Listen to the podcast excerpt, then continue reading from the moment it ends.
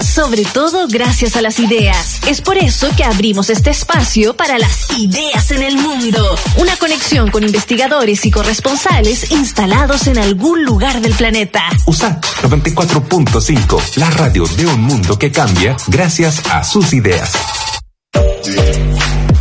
Así es, nos encanta conocer las distintas investigaciones que están realizando chilenos y chilenas en los distintos países del mundo y lo comentábamos al principio del programa, Iván. La arqueomusicología es la disciplina que se ocupa del estudio de la música en el pasado arqueológico. Se considera como una interdisciplina de carácter dual que fusiona las teorías, métodos y técnicas de la arqueología con la etnomusicología. Y para hablar de este tema vamos a viajar a Alemania y vamos a tomar contacto con un investigador que se ha especializado en esta materia. Él es Andro Champken, eh, Champke, digo, estudiante del doctorado en el Instituto de Arqueología y Antropología Cultural de la Universidad de Bonn en Alemania. Hola Andro, bienvenido y gracias por estar con nosotros aquí en All You Need Is Love.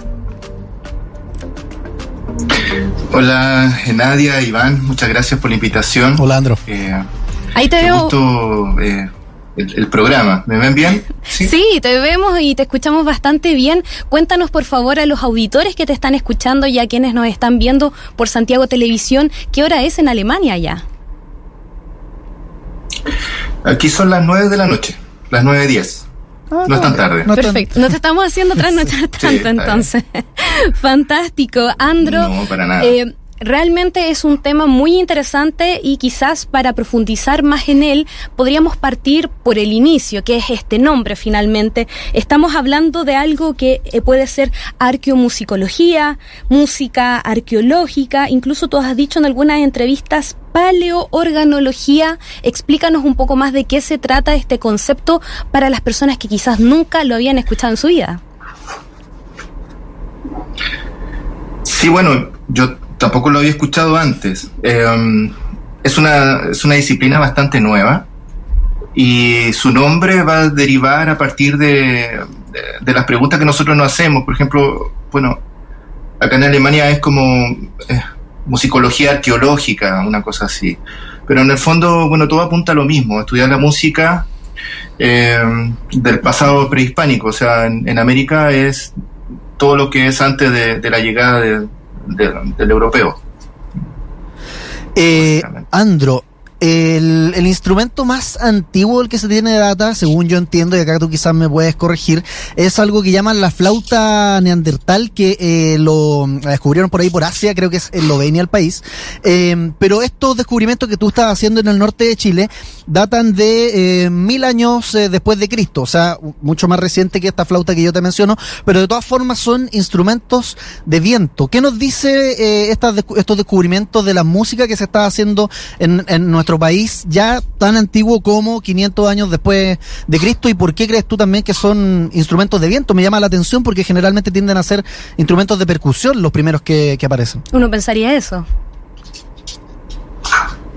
Eh, sí, eh, bueno, hay, hay toda una... una eh, hay un cuestionamiento acerca de, de, de, cuándo hay música en, en los hombres, o sea, en los humanos.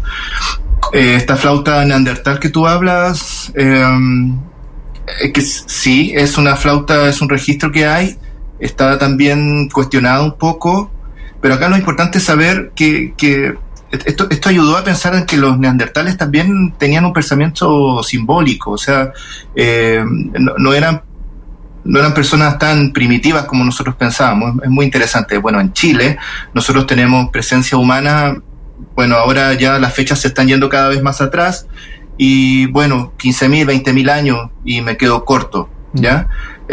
hay un tema de conservación arqueológica que, que, no permite de que nosotros podamos saber qué tipo de instrumentos musicales tenían.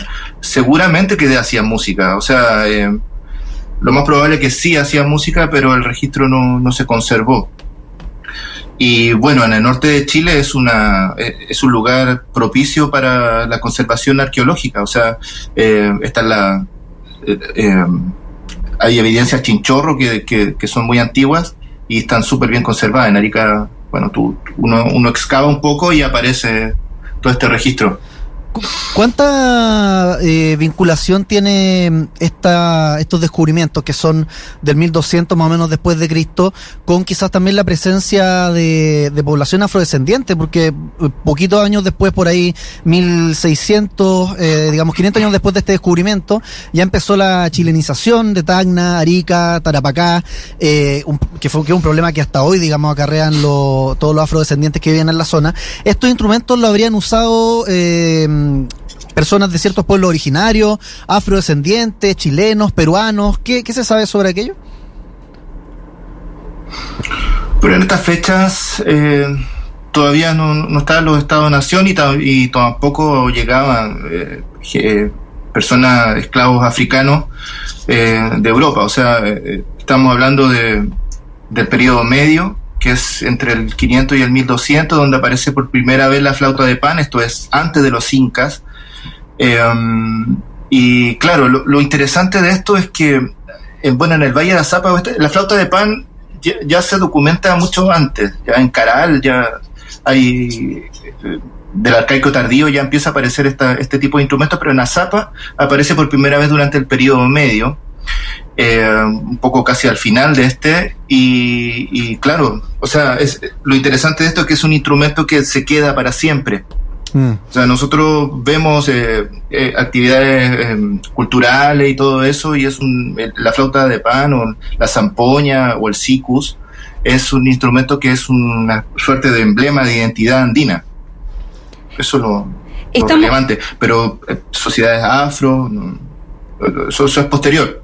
Eso lo ven los etnomusicólogos. Ah, yeah. Claro, eh, estamos conversando sobre este concepto tan interesante que se llama arqueomusicología con Andro Champke, eh, estudiante también del doctorado en el Instituto de Arqueología y Antropología Cultural de la Universidad de Bonn en Alemania. Andro, tú también eres arqueólogo, eres licenciado en Antropología de la Universidad de Tarapacá, acá en Chile. También tienes estudios en pedagogía, en educación musical, por ejemplo, y además también eres instrumentista. Entonces finalmente has podido fusionar estas dos disciplinas, que podría ser la arqueología, con la música. Pero yo te quiero llevar con esta pregunta más a tu investigación personal y al método que se, que se utiliza para hacer esta reconstrucción.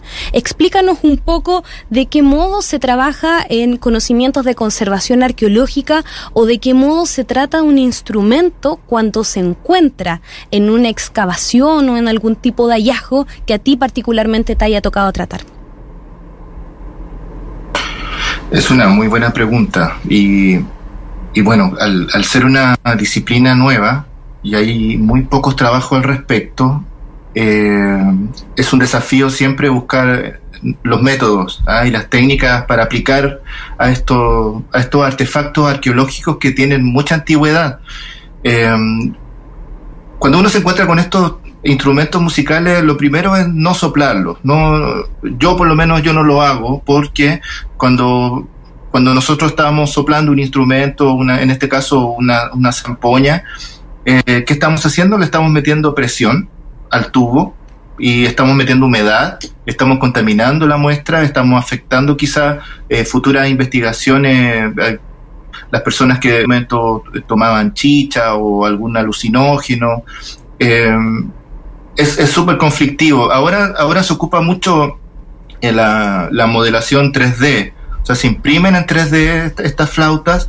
Primero hay que hacer una, una tomografía y o también se hace un registro un, un, registro 3D y después se, se, imprimen acá bueno cada vez hay más impresoras 3D que, que quedan bien los trabajos eh, ahí se mezcla también el tema de la arqueología experimental o sea eh, uno puede reconstruir a partir de las medidas de los tubos eh, estas flautas y poder saber qué tonos eh, sonaban y eso es relevante para mi investigación, por eso es lo que yo, yo trato de... Qué interesante lo que dices, porque uno imaginaría que finalmente queda en sus manos eh, las herramientas metodológicas y científicas para imaginar qué tipo de música se tocaba hace muchísimos años atrás y qué, y qué significado social tenían. Entiendo que incluso muchas veces se han encontrado vestigios donde se han encontrado individuos que han sido enterrados con sus instrumentos musicales. Entonces, en empezar a reconstruir a partir de un objeto que ustedes no pueden tocar,